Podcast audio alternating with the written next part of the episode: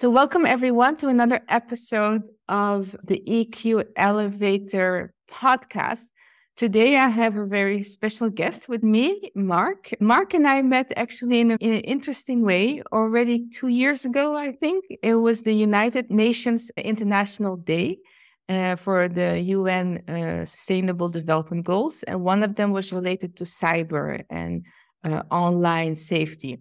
So we were part of a panel, and uh, Mark's intervention really touched me because he was at that time also working for an organization that was dealing with cyber crime support. So I invited him to speak today about the challenge many people as individuals face, many businesses as organizations face, and we face as society that is online fraud. How do we stop being scammed or reduce the risk of being scammed online. So, with that introduction, Mark, please introduce yourself, what you're doing now, and share the audience what, what drives you in this work. Sure. My name is Mark Batchelor. I'm currently the Senior Director of Programs and Outreach with the Better Business Bureau's Institute for Marketplace Trust. So, here in the United States, we're the educational foundation for the National Better Business Bureau. And our mission is to educate and protect consumers and to establish best practices for businesses and consumers to build that trust. And one of the ways we do that is by doing research on and educating consumers about cybercrime and scams and fraud in general, because that's a big thing that can cause discord between a consumer and a and business. But I've been with them for over a year now. Like Nadia, you said, two years since I was with my last organization, where I also worked with cybercrime victims, which is interesting because my journey is probably untraditional compared to some of your guests. I came up through nonprofit in human services. Mm-hmm. So I've gotten to work with people in all stages of their lives, their happiest moments, their saddest moments, difficulties, financial stability issues. And at one point, I worked at a 211, which here in America is a hotline you call for social services. So if you're feeling depressed or if you can't pay your bills or you're food insecure, you call the number and they give you resources. And so I got to learn about victims and and people in in bad places in their lives. And I didn't notice until later when I was working with cybercrime victims that a lot of those stories were related to scams. People would say, "Oh, somebody took this money from me or I fell for this and now I don't have any money now to pay my rent or I'm out of the home." So I really am able to see that connection between cybercrime, not just the financial loss, but the emotional loss and the mental health loss and time lost that some people go through this. Thank you for sharing. And one of the things I remember vividly, actually, what you shared during our panel is the often we, uh, as a first reaction, we judge people, but we forget that they are a victim too. I think it's uh, the, one of the challenges, and I'd love to hear your opinion about it. Is or insights is when we are a victim in person, the psychological effect is much more visible. But now it's online, now it's in the cyberspace. So I would love for you to perhaps talk a little bit more about your journey. You already touched upon it in, in the human centric, which I think is so important in the work that, that you do also with businesses to understand that these are people we're talking about, not AI robots, and have anti fraud preventions from that perspective. But how do you navigate this journey, and why is this psychological aspect, the emotional aspect, key in prevention and educational strategies to stop being scammed? I think conversations like this really help break that stigma of a victim being somebody frail or gullible or ignorant about something because they're not. What the cybercrime victim is a crime victim. And so we used to talk about cybercrime in terms of dollars lost.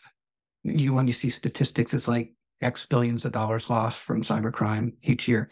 Uh, but each one of those dollars has a person attached to it. And so it, it hits people different ways. Some people have a little bit more money to lose than others. And when they don't have that money to lose, that can cause a domino effect that impacts their mental health, their emotional well being, their ability to sustain themselves and their family. And it affects how they perceive themselves. And they start thinking like they're a victim and they're not worthy of, they were silly to be scammed. And that's not the truth. We did some research here called on something called the uh, vulnerability illusion. the illusion that when you're stronger, maybe than other people. And this couldn't happen to me because I'm smarter than people who fall for scams. And when you do that, you're leaving yourself open, ironically, to fall for scams. And it's the victims have that. They start to see themselves as a little bit ignorant or or gullible when they shouldn't be. And then there's the people who haven't fallen for it. They take on either a pitying attitude towards these people or a scorn attitude towards these people. Uh, when in reality, uh, we're all vulnerable. And we need to use a little bit of empathy in order to move the ball along and not only help people, but help ourselves avoid these scams. I also got scammed. I'll talk about it another time. No. Is uh, and, and, I was someone not necessarily that I didn't think I could fall for it, but I was like, "Oh, this is not easily going to happen to me." Because, but when you are going through a tough time, a challenging time, and you feel a bit lost, it's very easy. This is what they're looking for and to scam you. And I actually, I'm very glad you mentioned it because I had the victim, like I didn't share it with anyone because I felt silly. How could I fall for a, a fraud like that? So it was a bit traumatizing. I got over it. I just moved forward. But I think we cannot underestimate that it can happen to anyone. And when it does happen, it doesn't only have a financial cost, it has a psychological cost, which is important for businesses because it impacts people's productivity, performance, and how they show up at work. So, uh, having uh, said that, what are some of the ways, in your opinion, when you mentioned empathy, which is so important to not only be sensitive to some people's em- emotional needs, but we can also use it to understand uh, scammers' motivations and empower us, empathy towards ourselves, and empower ourselves in order to reduce the risk. So, in your own line of work and experience, what are some of the ways or strategies that you've helped people prevent or at least reduce the risk of being scams? I'm lucky that in our organization, we do a lot of public awareness, a lot of education, not just the reports we publish, the Scam Tracker report and Exposed to Scams, but we do public awareness programs with some of our partners. And that's key because of the, we have what's called the annual risk report we put out. And it's based on data reported to us through BBB Scam Tracker, and people who have been impacted by scams and, and reported to us. Uh, and we find that the majority of people who have avoided losing money to scams were educated uh, about the scams ahead of time. So they knew what scam was, or they've heard about it before, or they've heard an education campaign about that type of scam. And that's really important. Uh, the majority of people actually went with their gut and they just felt that something wasn't right. And maybe that's speaking to the emotional intelligence. It's not working off the knee jerk reaction or the emotional reflex, but it's stopping and thinking about something and considering it and then pulling away. Uh, so that's really important. Key is education on this stuff, just getting the information out there and letting people know. And for employers, training their employees about these issues, about what way scammers are trying to influence them or break in to avoid that human error element of small business compromise. Yeah. It's interesting. I just, literally this today someone posted an article about uh, it was specifically related to how women should be in cybersecurity, which I fully agree. We should have more women in cybersecurity. But one of the arguments was made is because they are better than men at threat detection. To which I argued that this may be a generalistic statement because our intuition is something that is not necessarily gender based, but more rather than how we grow up, our cultural influences, people who are overly self reliant are much better at scanning their environment and threat perception. So the, I think it's what I also understand from you. Anyone can go back to basics and use their what I call spidey senses, right? To yeah. Understand when something feels off or feels wrong. And do you have a specific, like a success story of you mentioned that many people uh, didn't fall for scam when they uh, watched your public campaigns? Do you have a, a, specific example of in your line of work, whether it's your current or previous job, so yeah, people can relate? I, I, I can relate because uh, I look through the scam reports that come in from time to yeah. time, uh, and I see the stories that people tell about how they've been impacted. But I also, we also get feedback from people who say, I researched this on your platform and I saw that it was fishy. I saw that something happened to somebody else and I didn't go for it and I didn't move forward. And we love that. We love to hear that that the scam tracker is not just a reporting tool, but a prevention tool. And more personally, I guess in my line of work, my my family reaches out to me a little bit more often when they are suspicious. So they'll say, "Hey, this happens to me. This looks like a scam," and I'll have to say, "Yes, yeah, this is it." So they backed away, and that makes me feel even better because I don't want, you know, somebody I love to be falling for something suspicious. What you just mentioned there is so important. People just need to have people around them. Where sometimes mm-hmm. we're so overloaded with information, just to have a double check. Hey, does this sound okay to you, or does this sound, you know? And then you can have a second uh, pair of eyes. I was losing my track yeah. of English. But know, yes, but, but so when I listen to you, it's actually a very optimistic message. And I don't know if you can share a little bit about the online fraud threat landscape, because when we look at the news, there's a lot of statistics thrown around and how much it costs, and it's just increasing and increasing. But I think that there's so many organizations like like you and efforts going on to prevent and reduce. So is there a downgoing trend? Are people more educated and careful? Uh, perhaps you could speak only to the uh, USA, but also on a global trend. I don't know what your view or insights are on the trend in fraud. Sure. Most of our research and data comes from consumers that report to our platform, but there's a lot of them. So we do have some really good data. And what we found last year that online purchases by far were the most risky for consumers. And we determined that by what's called the risk index, their exposure to a scam, their susceptibility to fall for it, and then how much they lost. Um, so online scams stayed way on top of that. And this year we saw employment scams come back pretty well. Uh, they might not have as much susceptibility, but when they do, they have a larger dollar loss. Um, so people who are falling for this, they're already in the unfortunate position of maybe being out of work and now they're losing money on top of that. So that's something we took seriously and we highlighted in our last report. We also saw cryptocurrency making a, yeah. making a big stand because this is something that has buzz and people get excited about it, but not everybody really understands it. Even if some people think they do, they may not. And it's that temptation that get rich quick and feeling that people go for. So we've seen that out of the, the online purchase scams, most of the people reported losing money uh, through that means. The highest losses came from things like home improvement scams, uh, employment scams, and investment scams. Um, so they're less prevalent, perhaps, but higher gain for the people who are scamming. And we find one where they the most likely uh, to lose money is from the carrot method. So the carrot and the stick, the carrot being an attractive offer or somebody being kind and, and being ingratiating versus the stick, which is a scam that relies on fear. More people fall for the carrot way um, because maybe they're more trusting when we're online, maybe um, we're more open to people who we don't know.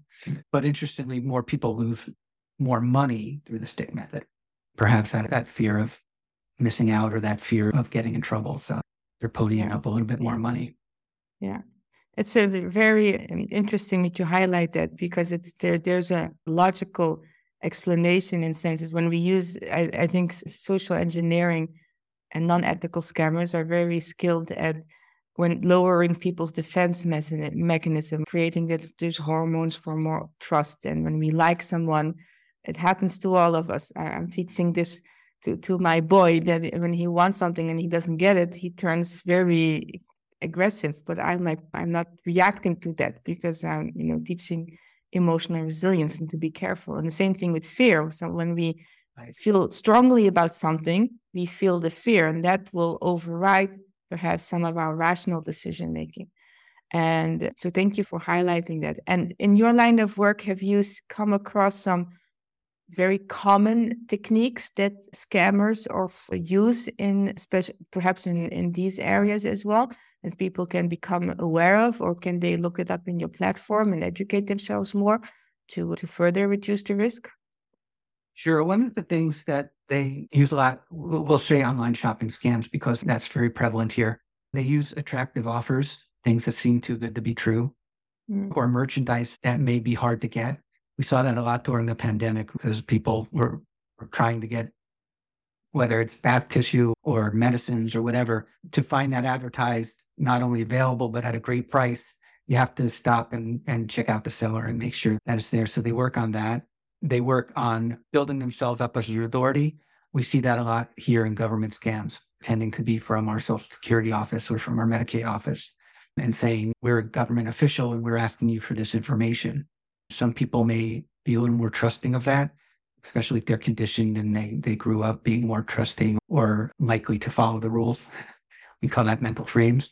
So these are ways that people are, are getting in there and, and or or organizations, these are big criminal organizations who are getting in there and really preying on us. But there's also that fear of missing out.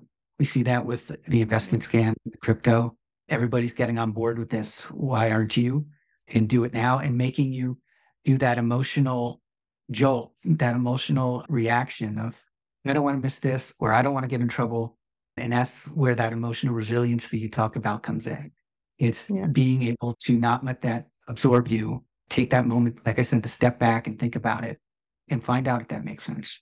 Or do your research or call the number on your credit card instead of the number they give you over the phone, things like that. Yeah.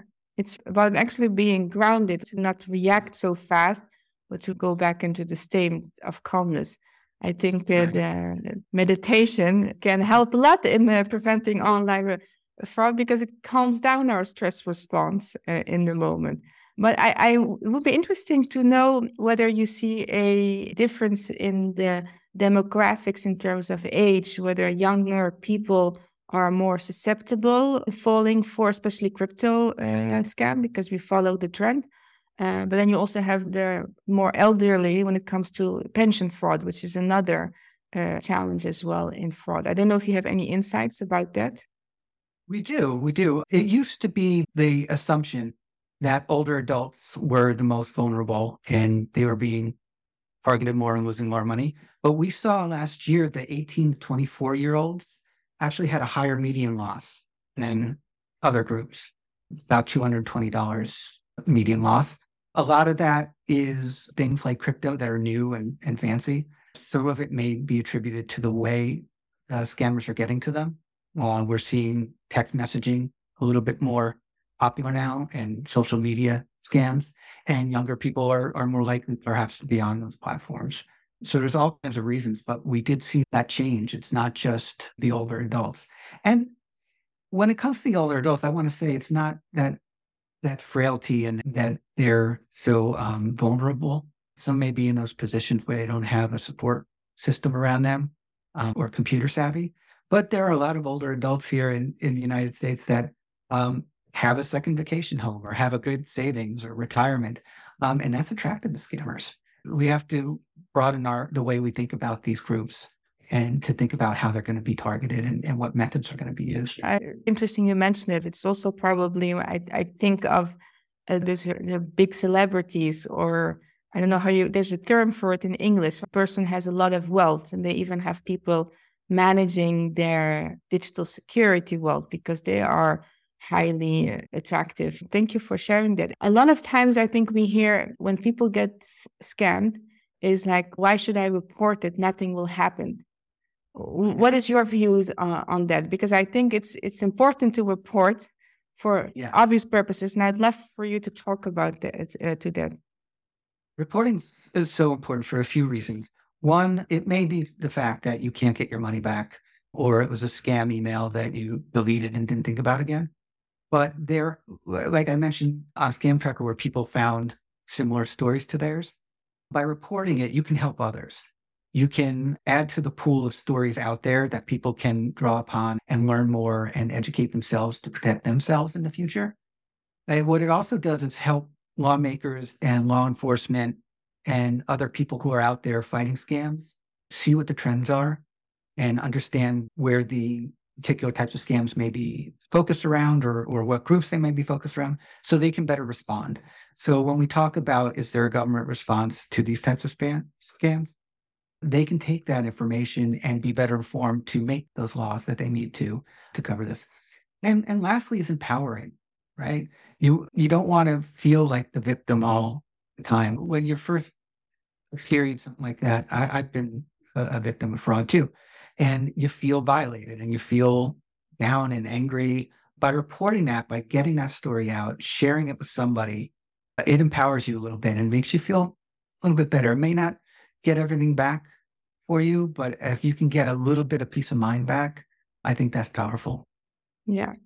I thank you for sharing that because I remember when I reported the fraud and I gave so much information, I felt a bit bad, but I felt empowered. And then I'm like, with all this knowledge that I have, how could I have fallen? But I think here's where the emotional aspect comes in, and we should not beat ourselves up about it because we forget that when we are in our emotions and they're highly skilled in building some of them it depends on what kind of scam it is to build that trust. And depending on your own mood you don't see the thing you see the world not necessarily as it is but as who you are right? And mood influences.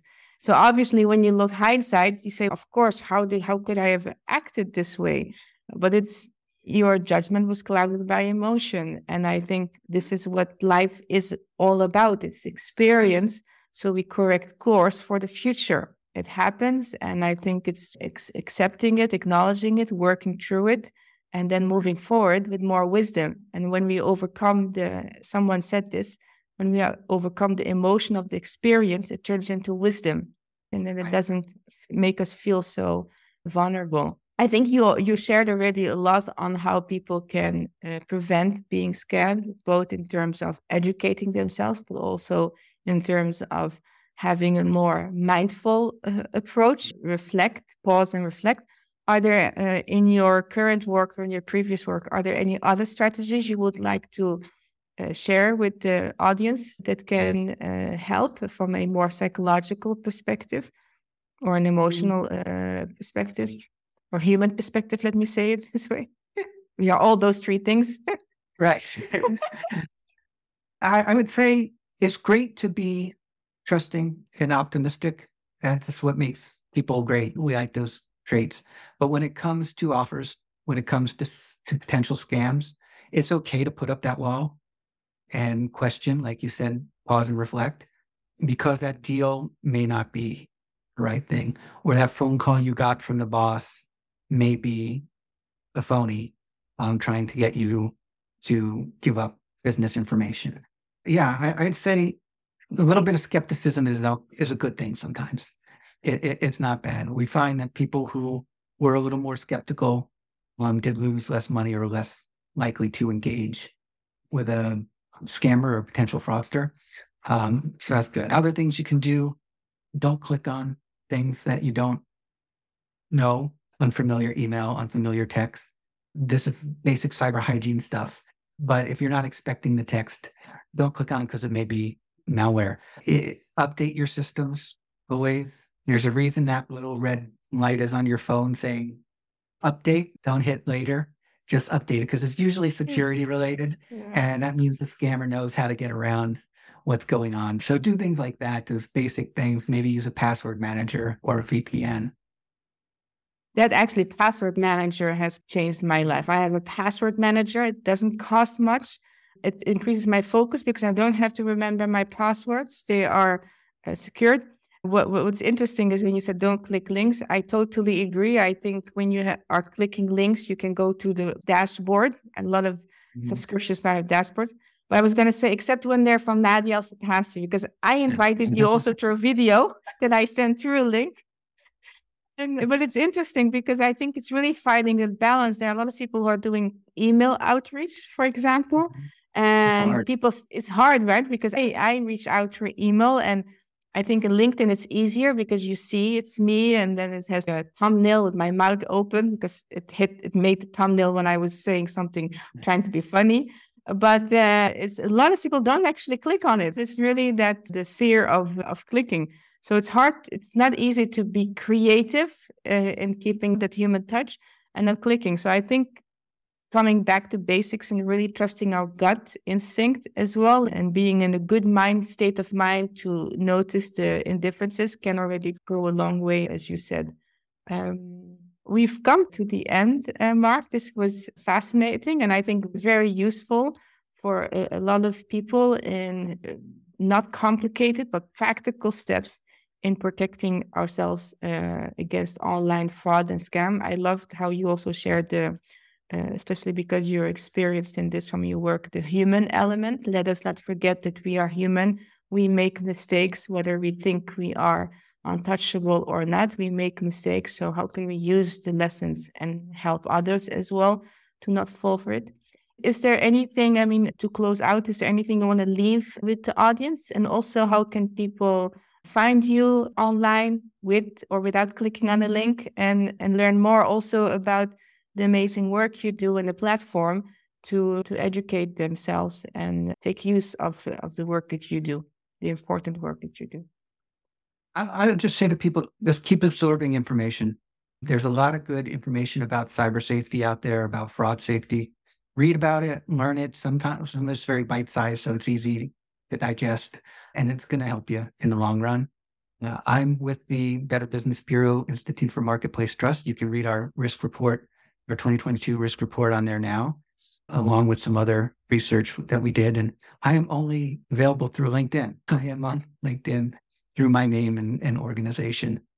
I don't have a social media presence. But you have a peace of mind because you don't have a social media presence. That's right. Thank you. I will make sure I, I link that information in the podcast description below. Thank you, Mark. Thank you for sharing your wisdom and experiences and how people can uh, protect themselves. Uh, it's not as daunting as it may seem. It's not as scary as it may seem, and we stay practical and and alert. So, yeah, thank you. Thank you for sharing sharing the story.